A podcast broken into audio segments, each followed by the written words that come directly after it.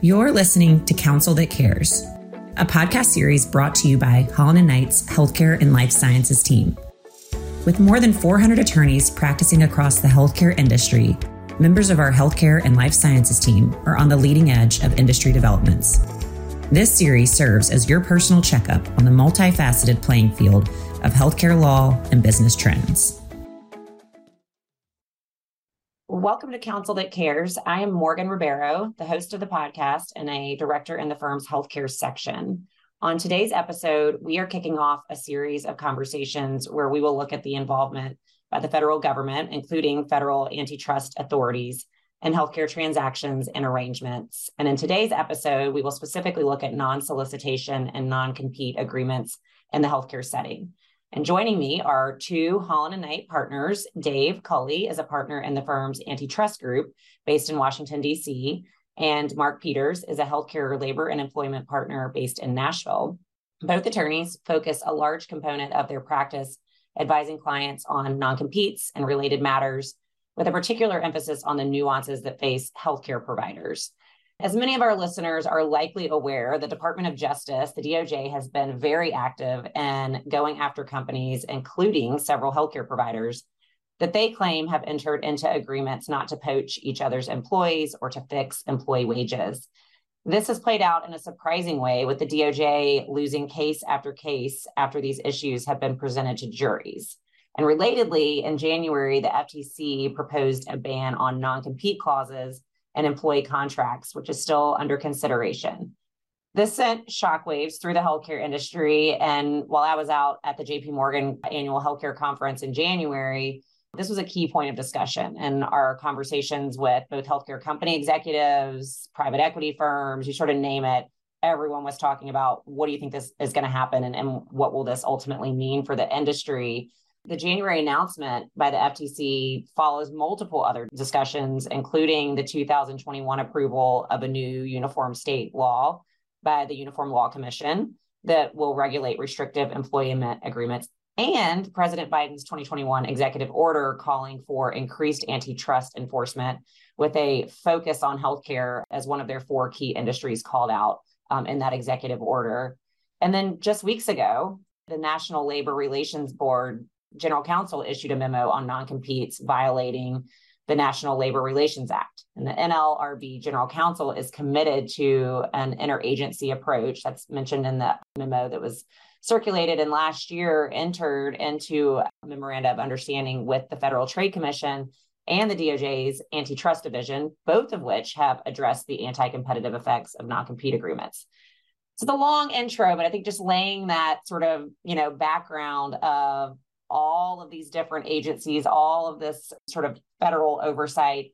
And I think, in particular, for the stakeholders in the healthcare services space, employed healthcare providers to independent physician groups, all the way to entrepreneurs and private equity investors, should prepare for the potentially unpredictable and adverse consequences to provider compensation, talent retention, existing contract interpretation in the event that the non compete restrictions are prohibited by future federal regulations. So we're going to dive into all of this in today's conversation. And with that introduction, Mark and Dave, welcome to the show. And thanks for being here. Thanks, Morgan. We've been noting how much there is to talk about here and how fast this is moving. So uh, thanks for doing this. Again, thanks, Morgan. Great to be with you and Dave. Looking forward to our conversation today. Great. So, first, I think it would be helpful if you can each provide a lay of the land from your perspective, what's happening at a federal level regarding employment related matters? Yes, so I'll start. So this was the the what what's happening question. The answer, the short answer is a lot, lots happening. There seem to be new developments every single day. And I don't think we've reached the end of the story because the government's faced some setbacks and there's some still some legal issues that, that are still remain to play out. But it's as, as hot and active as an area as there is right now.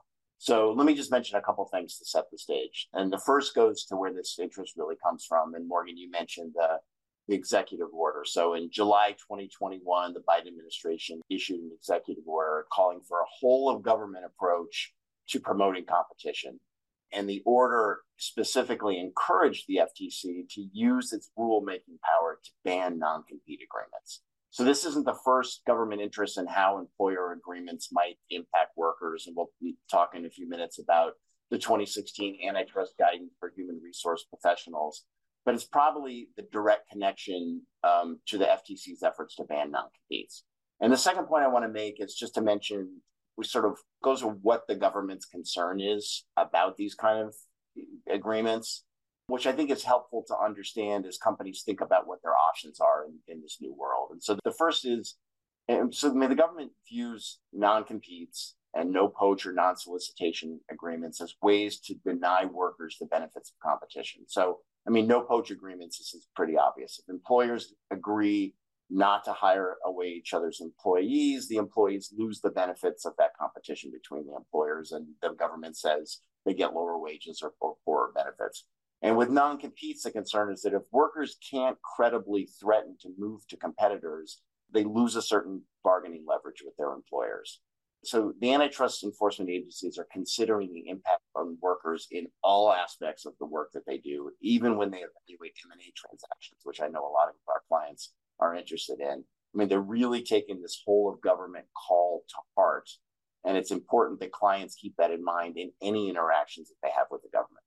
Dave, I agree. This is Mark. I, I'm, I'm now in my 26th year of helping healthcare clients navigate thorny employment issues from med surg hospitals to long term care facilities to dialysis clinics to DSOs and MSOs there is never a dull day in my world uh, dealing with situations where people have said things they ought not to have said and unfortunately touching things they ought not to have touched. But those are kind of fundamental anti discrimination, anti harassment, anti retaliation issues. They have been and will continue to be ever present but what we're starting to see more recently, and as we often do when there is a change in administrations in Washington, is a pendulum shift.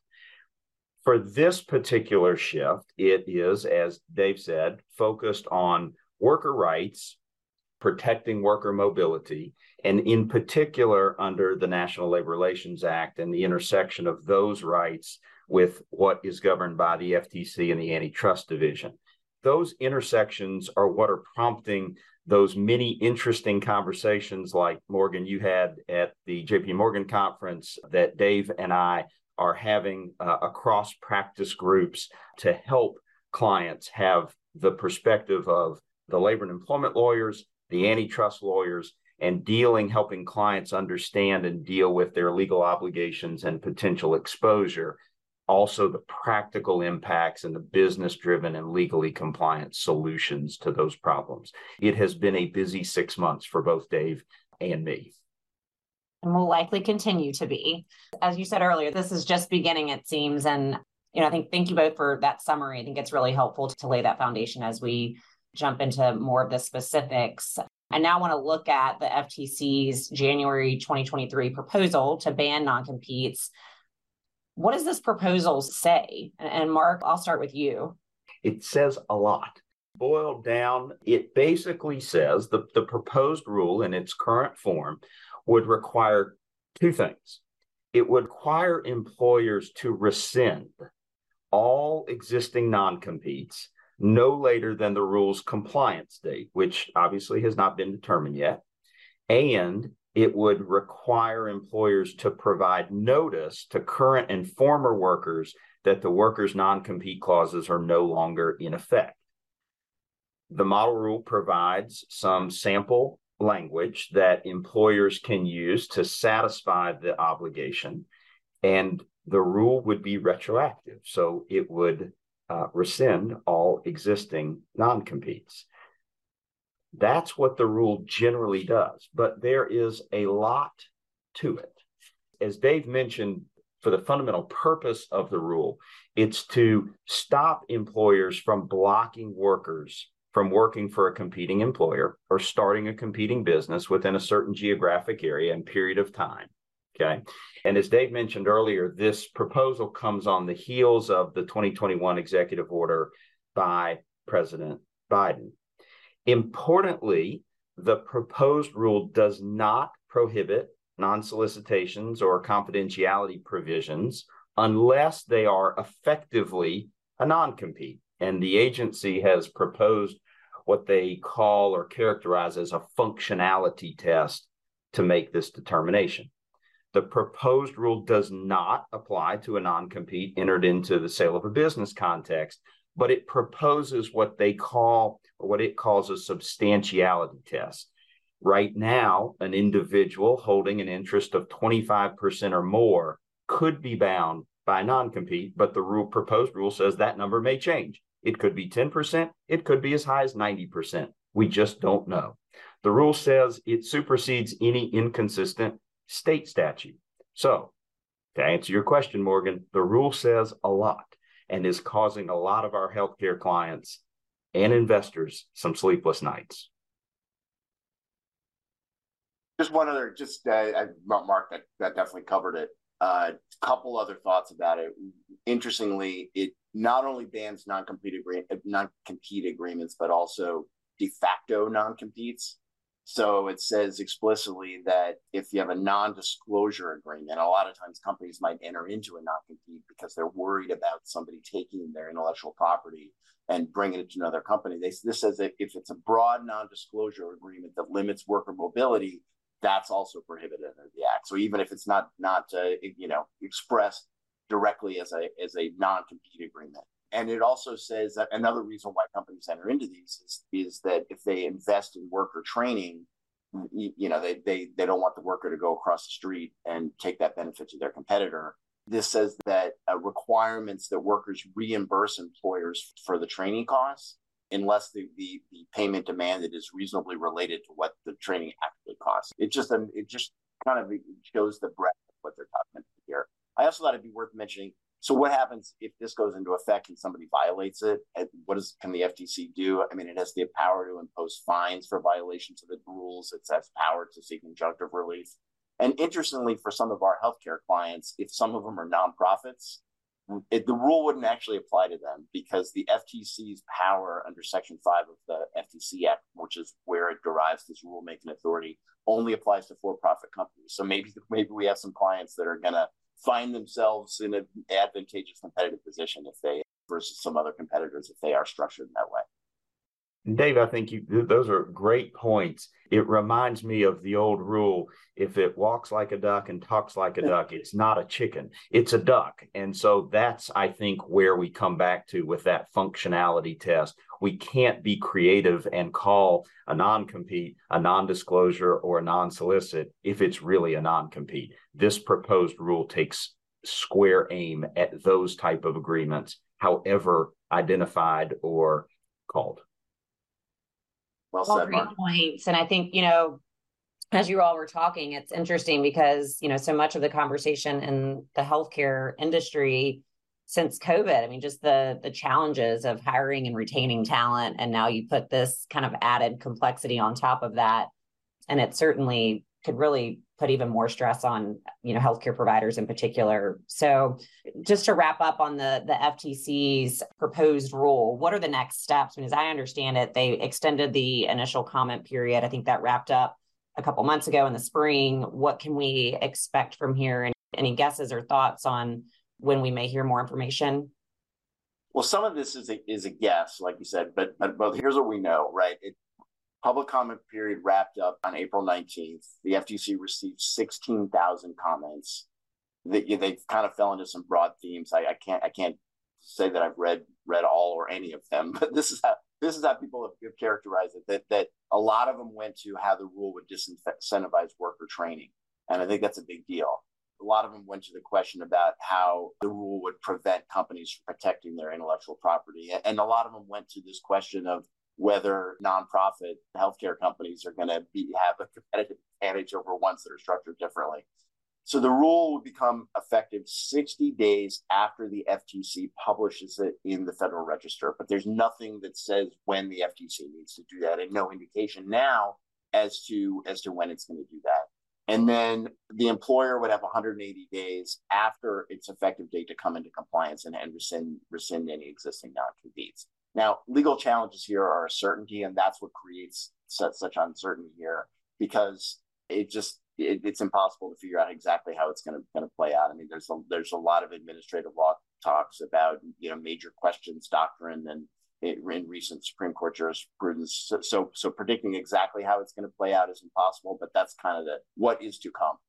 Yeah, I you know the one thing that I saw fairly recently out of Bloomberg Law was a prediction, as as David said, we're all kind of looking into a crystal ball on this one, but some prediction that we would not hear anything until late spring of 2024. I think one of the, the dates I've heard is April of 2024. I understand that the commission has spent um, over 6,000 hours looking at all of these thousands and thousands and thousands of comments. And it's reported that in terms of man uh, hour dollar expenditures, they've already spent more than half a million dollars just thinking and reviewing these. Again, gosh, we look at our crystal ball, we have uh, elections coming up, and depending on the way those go, we may never hear from the FTC again, or we may get an accelerated timetable. So I think we're looking to uh, Washington, D.C. to see what happens, and that's going to certainly dictate where the next steps lie.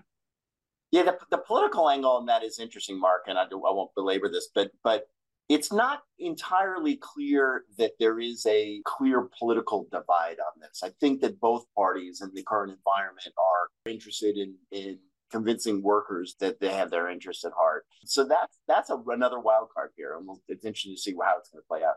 I think you're right on that, Dave. I'm fascinated by this issue because where I think it it oftentimes will make a difference is in the areas where our clients care the most about. You know, when you look at all of the statements by the commissioners and the like, they're talking about worker mobility. They're talking about in in large part folks who uh, are making forty or fifty thousand dollars a year.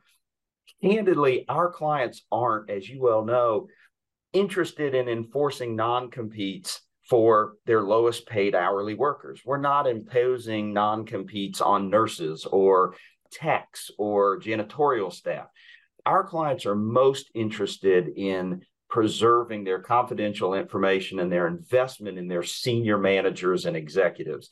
So I agree 100%. I think that there is widespread joint view amongst the parties to protect our most vulnerable workers, which makes total sense because non competes against that group of employees aren't going to be enforceable anyway. They never were, and they probably never will be.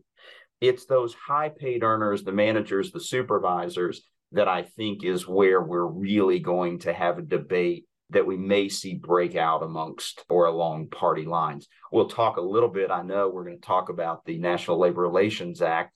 And one of the things we'll talk about there is the fact it doesn't apply to supervisors and managers and executives. So it is going to be an absolute fascinating spectacle, may not be the right word, but uh, maybe it is to watch over the next six, nine, 12 months. So you were just touching on this a little bit, but for those listeners or clients who are worried that their restrictive covenants will no longer be enforceable, should they panic? If non competes are banned, what does this do to our clients, particularly those who are acquirers of healthcare practices? I know I mentioned that, you know, has come up in conversations with either private equity backed platforms or other clients that do fall into this category of for profit. And I, am just curious if you have any suggestions for them or recommendations on how to proceed while we're sort of in this in limbo phase. No lawyer would ever tell their client to panic. So we don't recommend that for sure. You know, look, it's such an interesting patchwork that we have to deal with and our clients have to deal with both on the federal level and on the state level. For those clients who have had the good fortune of doing business in California, they have lived for years with a landscape in which non competes are unenforceable. In the employment context, Colorado, Illinois, Washington, Arizona, Nevada, Oklahoma, those are all states in which non competes in the employment context are unenforceable as well. So we have and we've seen places where, including most recently Minnesota, just last week passed a total ban on non competes so we've we've seen that companies can exist and thrive in environments where non-competes are not enforceable. But right now, given the uncertainty, it is a pause, assess, see what happens, plan for the future. Yeah, regardless of what the source of a change here is, whether it's the FTC, whether it's state law, whether it's the NLRB, something is afoot, right? It, companies just need to start to understand that this is going to have to be part of their future planning.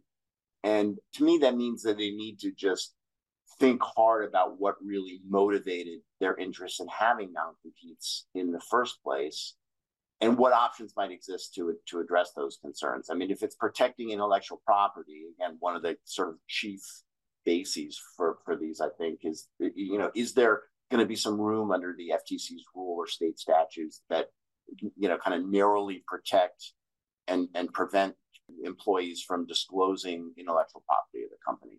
And I also understand that one of the practices that employers adopted in California, whereas Mark said there's been a ban on non-competes for a long time, is to have employees agree not to solicit customers for a reasonable period of time after they leave the employer. So I mean, things like this, you know, like in this new world, there's going to have to be some adaptation by employers. And eh, you know, I guess my hope is that there's practical solutions along these lines that employers are going to be able to come to. Great. Okay. So you both have mentioned, I mentioned in my intro, and, and you've touched on this a couple times already, but the NLRB's memo from last week. What can you share with our listeners about this announcement and, and what it could mean for employers? I'll take that one to start with, and Dave jump in as well. It it has been, as I mentioned, a busy and interesting 2023 for labor and employment lawyers, for sure. The NLRB has taken an increasingly aggressive, some may say anti-employer, some may say pro-employee position over the last six months or so. I'm going to go back before the non-compete memo from last week from the general counsel to February of this year when the NLRB issued the McLaren Macomb decision. And that decision caused a lot of consternation, discussion amongst employers and employees because that decision held that non disparagement and confidentiality provisions in settlement agreements, which we all put in and have since time immemorial, violate the National Labor Relations Act because, under the NLRB's theory, they precluded the signing employee from engaging in concerted activity under Section 7. So we had that in February, lots of confusion. Some law firms taking very conservative approaches and saying, oh gosh, employers' clients take out those agreements. We were not one of those law firms, but some people did that. Others took a more measured approach, which was let's wait and see how this all plays out, right? Then at the end of May, the NLRB's general counsel, Jennifer Abruzzo, issued a memorandum articulating her view, not the law, her view that, quote, employers likely violate federal labor law when they profess, maintain, and enforce non compete provisions unless those provisions are narrowly tailored to special circumstances justifying the infringement on employee rights. And everybody went, oh my, what's going to happen now? Does this signal uh, a continuation of the executive order and the FTC's move and the 2016 anti enforcement, antitrust enforcement guidance? What is going on? So then we started all looking at the memorandum. And what we see in that memorandum is a lot of case law cited, none of which actually deals with non compete agreements, but there's a lot of case law in there. And the general counsel takes the view that non competes are not unlawful per se, but that they're overbroad because they tend to chill Section 7 rights. Okay.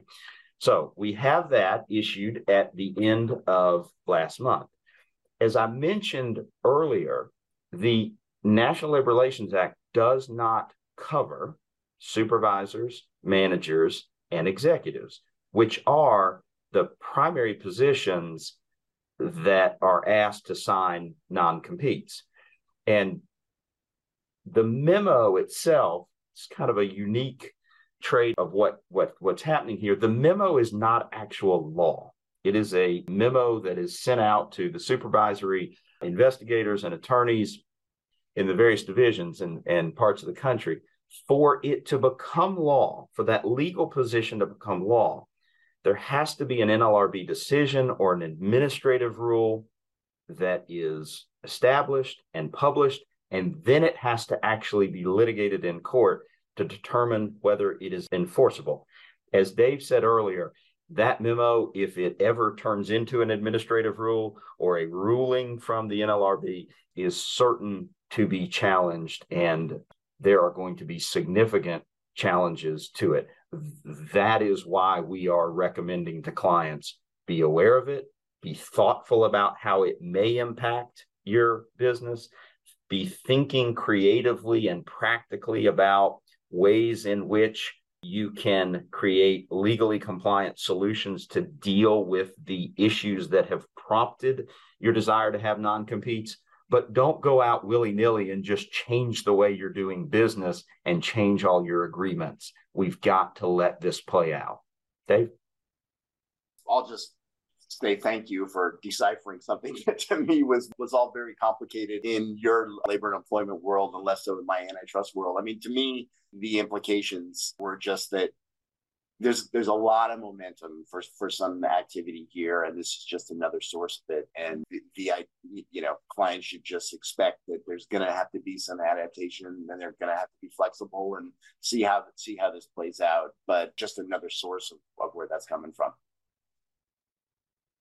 Great, thank you both. And I think you know we've spent the bulk of our conversation uh, discussing non-competes but the other aspect of this that was highlighted in the intro um, are, are, no poach agreements. And for several years, the antitrust division, the DOJ, has investigated illegal agreements between employers not to solicit or hire each other's employees. And the DOJ's argument is that employee no poaching agreements, um, which are also referred to as no hire agreements or no solicit agreements or no switching agreements, um, restrict employee mobility and put downward pressure on employee wages and benefits. And the DOJ has tried several criminal cases in the healthcare industry accusing employers of illegal no poach agreements, but has lost all of those cases it has tried. And in March, the DOJ uh, antitrust division suffered another no poach loss following the acquittal of home health healthcare workers or owners and managers in, in Maine. And I know that that case actually received a lot of attention the DOJ's only quote unquote win in a criminal no poach case was its um, extraction of a guilty plea from one defendant. Mark, I, I want to start with you on this. What do HR professionals at healthcare companies need to know about the DOJ and FTC's published antitrust guidance describing the pitfall of no poaching agreements? So, Morgan, back in October of 2016, as the Obama administration was was drawing to a close, the antitrust division of the Department of Justice and the FTC jointly published an 11 page document called the Antitrust Guidance for Human Resources Professionals. Um, that sounds really boring, but I would commend it to all of our listeners reading, not just HR professionals. It is essential reading uh, for anybody in the healthcare industry. And basically, what that guidance says is that an employer is generally free to make decisions regarding hiring or soliciting or recruiting employees and the compensation to be paid to those employees, so long as it does not make those decisions in concert with another individual or employer. When two or more employers agree amongst themselves not to hire certain employees or how much to pay certain employees, then antitrust concerns arise. So, under the guidance, an individual or an employer is likely breaking the antitrust laws if he or she does one or both of the following. One, agrees with an individual at another company about employee salary or other terms of compensation, either at a specific range or a specific level. Those are so called wage fixing agreements. You can't do that, it's illegal. Second thing is you can't agree with an individual at another company to refuse to solicit or hire that company's employees. Those are the no poach agreements that we've been talking about. I will say that 10 years earlier, there were a series of lawsuits filed by the service workers unions, the SEIU, against hospitals in Albany and Chicago and Memphis and San Antonio and Detroit based upon those hospitals sharing of wage information. And the theory was by conducting wage surveys, the hospitals in those particular cities were artificially depressing wages. So, and I will tell you, those cases went on for a good period of time. And the vast majority of hospital defendants in those cases settled for significant amounts in the seven figures. Those cases were relatively quiet in the 2010s. We had the guidance issued in 2016. And then, literally within the last month, the SEIU has recently filed an antitrust complaint, wage fixing uh, complaint against the University of Pittsburgh Medical Center with the DOJ, alleging, among other theories, wage suppression. So those claims from the mid 2000s seem to be rearing their head again. But we also have, Morgan, as you mentioned in your intro to this part, the, the litigation by the Department of Justice against DaVita's former CEO, Kent Thiry, uh, SCA, and others. David, can you talk a little bit about those um, criminal complaints?